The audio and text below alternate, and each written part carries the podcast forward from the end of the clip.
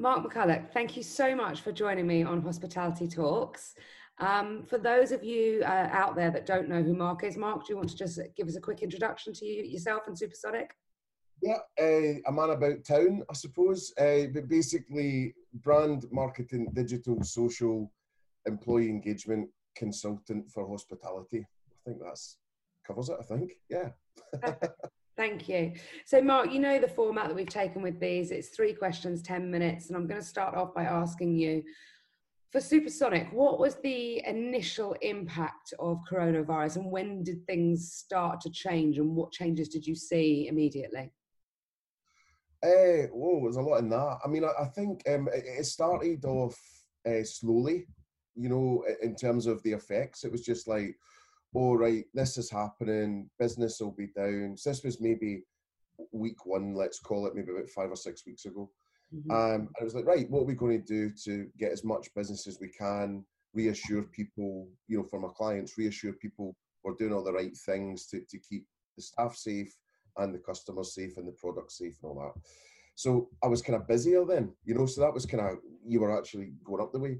And then I think the second week, maybe a couple of weeks before lockdown, you started to see that that was the week that it just felt weird. Mm-hmm. And London felt edgy. I mean, I can only yeah. compare it to any time there's been like terrorist activity or something like that. There was just something in the air, you know, just you could tell, you know, people were giving off this this feeling. Um, and then it was just things were getting cancelled. You know, I think the actual moment was I was having a lunch with um, Fourth Hospitality, and there was a bunch of CEOs around the table, and Byron and Cullichos and different things and that was the first time where everyone was doing I don't, don't know if you remember it now, the Wuhan handshake, you know, where everyone's kind of like kicking feet like kid and play and the hip hop guys. Yeah. Um, Did you think at that point that we would lock down? I, I thought it had to happen.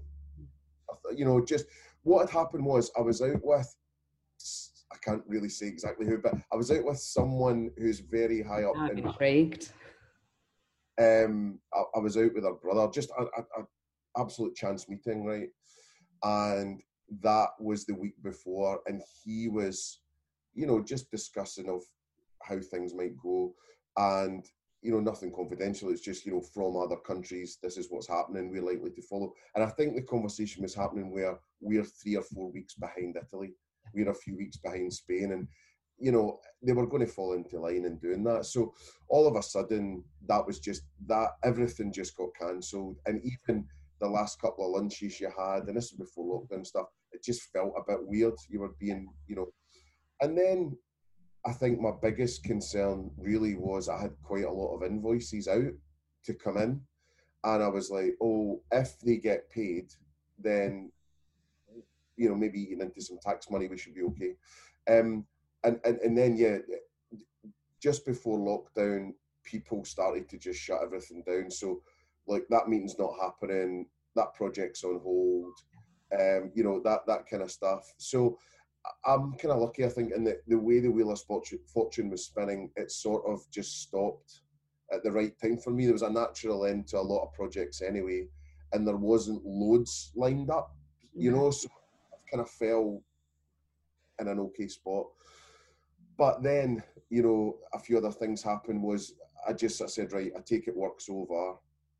Now uh, I could see Hospitality Union was happening with Jonathan Downey and Kate Nicholls, and so tiny bit kind of in, involved with at least following that or giving comment or whatever.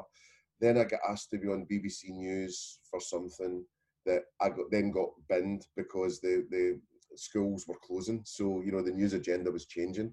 Mm. Um, but you know, then I wasn't really worried about me or, or you know, my business or anything like that. It, it was just how can I help? You know, it flipped to that narrative of just just how can I help.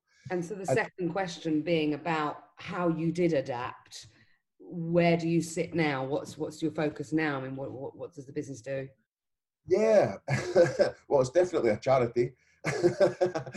Somebody called me a not for profit yesterday, and I thought, yeah, you're right. We suddenly are. Um, well, I, I, think it was just a natural instinct, and you know, there was a couple of cool things happened in the background. So, one was um, the hospitality union uh, WhatsApp groups that you know must be two or three thousand people got onto. So I thought that's a force for good using the knowledge and the network that you have. Then uh, there's a couple of other people, um, you know, Anne Elliott, James Haken, Mark Stretton, Wireless Social, a few of the guys, and they, I think Anne pulled together like a wee WhatsApp group, and that sort of inspired me to go, well, what what can we do? You know, I think it was we can't sit and do nothing was Anne's comment, and it was like, well, what can I do? And it's like, I'm probably going to be rubbish at doing food banks, or you know, I, I, I could maybe do something different or use the skills that I have.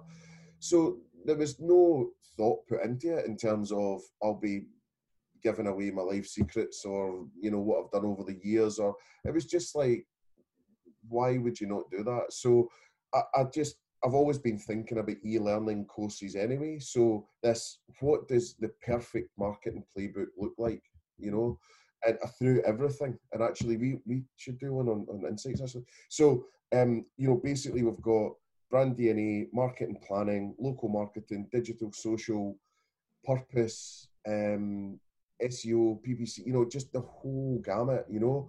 And it was like, I know so much, so I can give that away.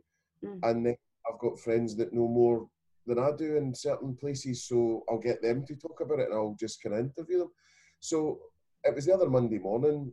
It was a wee bit sunny in the back garden, and I was feeling quite good um, Mrs. Mac was on lockdown uh, with what we thought was it. Um, and I just got the, the iPad and a tripod out, and I just thought, actually, I was thinking about Kieran Bailey, the, the, the boy Bailey, and he does his sort of almost half rap, sort of Bronx style yeah. rap the camera. And I thought, yeah, just let's go for it. And if I muck it up, I muck it up. But did it in one take, did 13 tips of what I thought you should do. And I yeah. thought 13 good because it's unlucky and you know, it's unlucky at times and stuff. And um, put it up, and it was probably one of the most thanked for and, and recent shared things. It's probably wildly out of date now with everything that's happened. Um, but yeah, so just got it up there and, and got it out. So that was the start. So now most days I'm trying to put up a video or a thought piece or something to help. So yeah. Brilliant.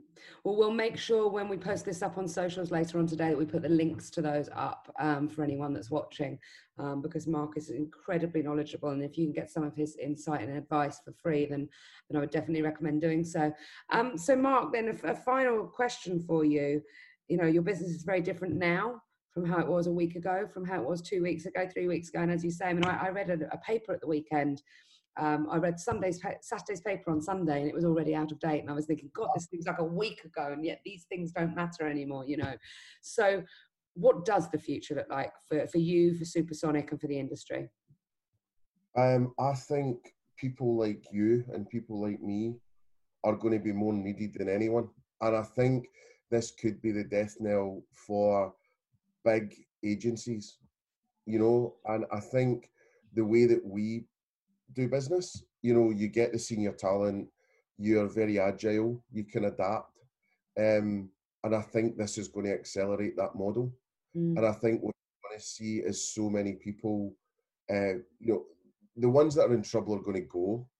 Mm. And the people that want to stay or have brands worth saving are going to need to invest because this is going to be the biggest relaunch in the history of the world. And for everything else that's going on, aren't boy aren't we lucky to be part of this? Yeah. It is one of the most exciting challenges that you if you love your job and you love what you do and you rate yourself, this has got to be the most exciting brief that you could ever have. So why wouldn't you want to be part of that? Yeah, I, I absolutely agree, and I do. I think you're right about the agility. I think that, that the the when it comes from an agency point of view, um, if if you are agile, if you are small, and, and if you're willing to take a few risks as well, you know, if you are going to give away your content for free, if you are going to give away your research for free, you know, the fact is people will remember what small agencies like us did uh, now they will remember it then you know and in the future. And and hopefully that means that our client base will be you know but possibly even broader and more eclectic than it was before yeah. because there'll be areas that we're playing in that possibly we weren't before. So i think that's i think that's really interesting. Well thank you very much mark. As you know we do try to keep these short and sweet. Um, not that i would ever call you short but you certainly are sweet. So thank you so much for your time and i look forward to catching up with you really soon. Easy. Thanks mark